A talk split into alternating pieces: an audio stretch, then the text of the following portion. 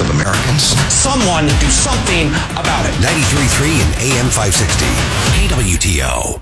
broken this fragile thing now and i can't i can't pick up the pieces This is the Elijah Haahr Show. Follow us on Facebook and Twitter at 93.3 KWTO and stream us on the 93.3 mobile app.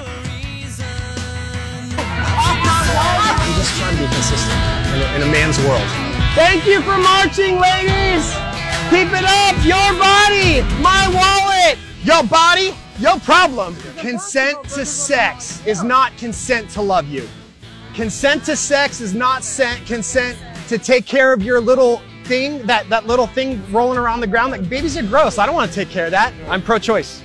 Have a good day, sir. Thank you. Abortion rights are my rights. Are my rights. What are we playing? What we are playing is a guy named AJ Hurley decided to go to an abortion rights march. And at the march, he started chanting some of these statements that essentially agreed with what the people that were in the rally were marching for, but somehow they didn't like him. Saying things like, your body, my wallet. Well, joining us now live on the show, AJ Hurley. AJ, welcome to the Elijah Haahr Show. Hey Elijah, thank you so much for having me, brother. It's uh, it's a pleasure to be here. AJ, where did this idea come to you to go go to one of these marches, sort of embrace what the message they were saying with a bunch of lines that that they were going to hate? Well, uh, Live Action, the organization I work for, run by uh, the lovely Lila Rose, uh, we already actually had a video out. Um, it was a parody video uh, like this that simply drew these parallels uh, between the talking points that the left was trying to use in reference to abortion, applied applied them consistently ap- across the board, and really showed how the other side um, creates a culture of real toxic masculinity. And uh, consistency in these uh, regards really just uh, is is just bad for society and everybody can see that. So that's kind of where the impetus came from Before we jump into to the actual march, because obviously things got a little heated for a while. Tell us how you ended up doing these types of things. How did you end up with live action? You know, how did you end up in this position?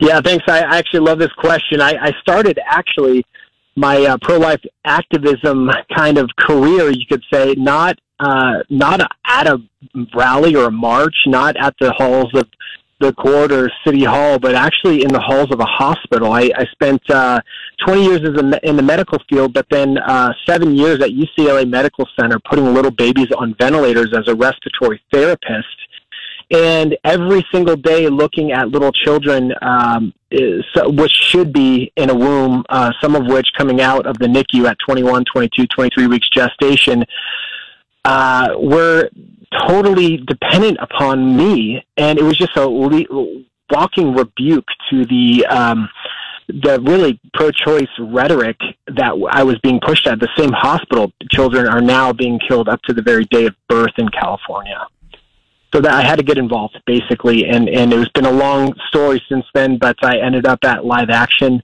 and now it's just been a, a total dream come true. That's an interesting story because it sort of shows, I think, the transition in the other side's arguments. Because, you know, I'm 41. So when I was a kid in high school, I remember it was the, the arguments were way more, way more like, that's not a baby. Like that thing's not mm-hmm. alive. But with, Yep. with the technology that we've seen in the last 20 years, the left has really had to change their argument. It's no longer, they don't even say that basically anymore. They just say, well, it's the woman's choice and you can kill it if you want. But they, they basically had to give up pretending that it wasn't a living thing. Absolutely, you are 100% correct. I mean, the the, the rhetoric has completely changed. Uh, you know, some people do parrot those old arguments, but we quickly remind them that uh, that they are old and outdated. Those were just propaganda talking points from from that the abortion industry uh, made up in the 70s and 80s. You know, before we really could see what's in the womb. Like we have like 4D ultrasounds now, and the science of embryology is so clear. Uh, and and you I mean, you can see the, the images that they're just a slap in the face to the ideo- ideology and, and talking points of the other side. And so I think um, people are starting to see that they've had to change their rhetoric, and now most people on the street aren't even arguing that it isn't a baby anymore. They just simply say that eh, because that human being is in my body, then I get to kill it. So then what I will, will simply say then is like, you don't mean my body, my choice. You really just mean my body, my property. And then, then you just simply use the analogy that if you know a, a four-year-old was stowaway on your boat, can you just then throw that baby or that child off of the boat and say, "Well, I didn't consent to kill it. I just didn't consent to it being on my property." And uh, the, the arguments quickly break down. So I, things like this are just you uh, really meant to expose the other side, get them thinking and, and about the, the culture that we're creating in America that of just toxic toxic culture that's worked its way now in every every vestige of of society.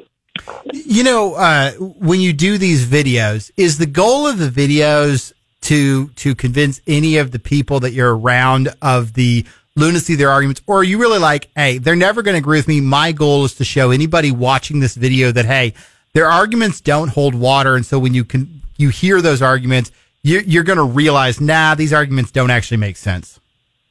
Definitely the latter. I, I mean, so eh, anybody can tell you that you've been in this movement a, a long enough that these pardoned people, you know, ultimately, I'm a Christian, and, and at a certain juncture, I think that when a certain per- person is so far gone, it's really a it's a hope only that God can get a hold of them. And so I'm not trying to reach those people. I'm just trying to reach the mushy people in the mushy middle to to help them really understand that what what they're trying to um, the, the logical ends of their worldview. You know, um, I think radical feminism and um, in toxic masculinity are, are really people don't realize they're, they're the two sides of the same coin, right? So because uh, the, the free love that that was really propagated in the '60s gave birth to abortion on demand in the '70s, and um, and it's a lack of responsibilities for women. It's like a career, a car. Believe it or not, some women are like, oh, I just wanted to. I was right on the verge of of, of you know being able to afford a, a nice vehicle. I mean, this is some of the reasons why people abort their children, a better future, education. But for men, uh, we, we're sacrificing our posterity on the altar of convenience and uh, on the altar of a lack of responsibility, a lack of commitment, sexual gratification. So abortion really not only uh, destroys women's souls, it not only dismembers a child, but it completely abrogates uh, the, uh, and creates a culture of men that are bereft of any type of responsibility and just inculcated in self. Yeah, um, I, I definitely agree with that. I will say one thing uh, I've thought about quite a bit in the last few years. We have a lot of um, friends on the other side of the aisle who are, you know, men, right? So men, they're in their 40s, they have children. Uh, they're sort of your typical Democrat. And, and, uh, mm-hmm. they're like, oh yeah, I'm pro-choice because like my wife is pro-choice. But, but you, you talk to them away from all of that, they talk about their kids. They've all seen the ultrasounds. They've been there for births. Um, and, and I think that that, that group of men is, uh, they're, they're slowly transitioning not to women, but to pro-lifers. Um, yeah. And they, and they don't want to say it because, you know, their wives or sisters or, you know, girlfriends or whatever are like, oh, like it's my right. But most of them mm-hmm. that are fathers that have seen the ultrasounds, that have been there in the birth, I think they're they're way more sympathetic to this idea that like uh, I'm not really comfortable with that, and uh, they can kind of see the other the other point of view. Well, and you know that pri- precisely was my experience as a respiratory therapist, putting these little children in the womb it, on ventilators, and it, it was a a um, very popular um, talking pointer, not a talking point, but the, a saying that if wombs had windows, that this wouldn't be an issue. And you know, I don't know if I completely agree with that, but at but at the same time, for me, that's really what animated me as a guy. I'm just an average guy, you know, just working a job at a hospital and just seeing these children seeing their humanity, all the resources and and uh, money and time and effort and, and love that that everybody is expressing towards this class of people that are that are on a ventilator in, in this life and death scenario. It was just a breathing, walking rebuke to this this type of mentality that says a human being is valuable if I want it to be. That some somehow the mere fiat decision as to another person's value determines so. And and I, I think a, a lot of people are, are waking up to this total brainwashing um, propaganda that we've been told. And so I think uh, one of the means of doing that is this type of rhetoric. And it's it's interesting because some of these women at the march, they they were screaming their heads off at me, and I would say, well, if it's your body. Then why should I have to pay for it if you're saying that that's just your body? If you can kill that child and I don't have a say but if you choose to keep it, now I have to raise it and pay for it. And so, you know, I don't believe that as a pro lifer. I believe that men should take responsibility for children.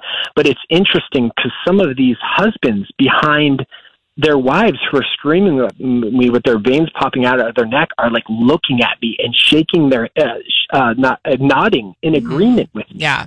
It was just it was it was very staggering, not what I expected at all. So following, um, well, you know, they're not allowed to, it's like you said, they're not allowed to have an opinion anymore. I mean, on, Yeah. on this or anything else. So, um, so But following, even that was so crazy to me, real quick, because oh yeah. I'm I'm told that I'm not able to have opinion. But when I helped with the delivery in the hospital, when I when I put your child on a ventilator and saved those children's lives, I was never told that I didn't have a say. That's right. So, but somehow, because of my gender, when I actually advocate for for the life of a, a child that's about to go on on its way to a, a painful, dismembering death, then all of a sudden, my my my opinion doesn't matter anymore. It's it's high level hypocrisy.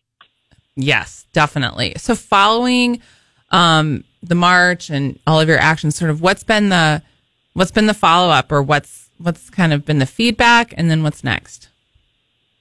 Yeah, I mean, overwhelmingly positive. I, I, I did not, to be honest with you guys, like, I did not expect to to uh, understand and see the the overwhelming outpouring of like, wow, this is powerful. I didn't see the power in satire until I did this. Not only after the march, but like even during it. Like I was participating in their mar- in their chants and everything with with a shirt. I mean, kind of kind of funny, but it, it it'd be funny if it wasn't tragic. I had a shirt on that said "Say no to child support, pro-choice men," and I'm I'm I'm chanting with them, and it was just the power of uh, me chanting with them. They stopped chanting in many regards and just out, out, outlet just gave up. At one point, I led the entire march. I'm like, I, it was just a demoralizing thing because they could not disagree with the logic of what I was saying. It was fl- it totally flied in the face of the lies that they they knew that they were parroting, but they didn't believe.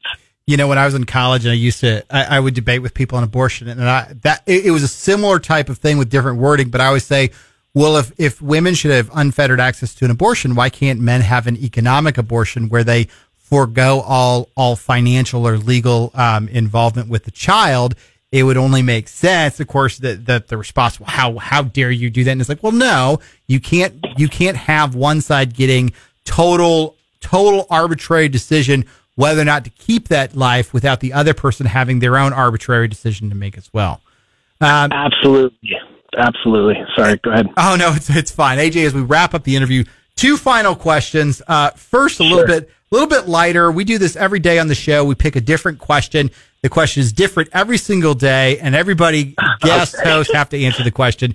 Uh, but don't worry, it's not complicated. Question of the day today is: if you get invited over to somebody's place and they ask you to bring a dish, what's your favorite dish to take over?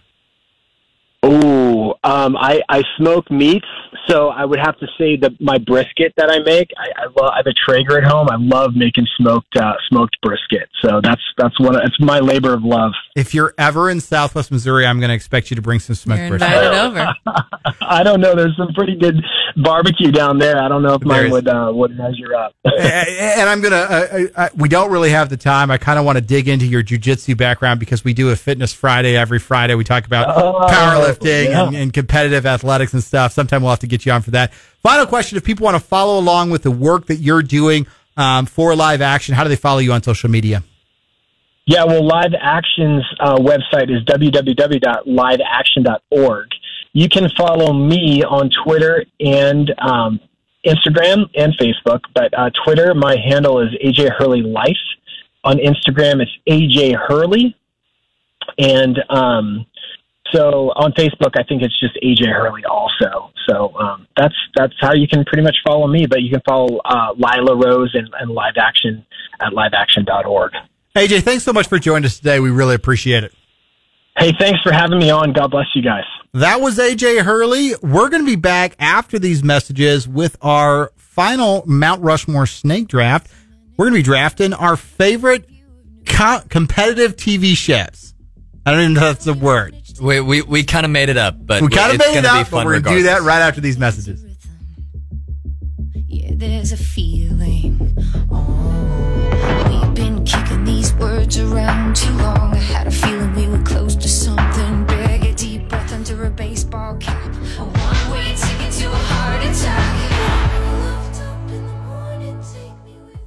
The news and talk There's never been anything like it. A witch hunt like this has never taken place. that matters to Springfield. Putin clearly made a strategic error.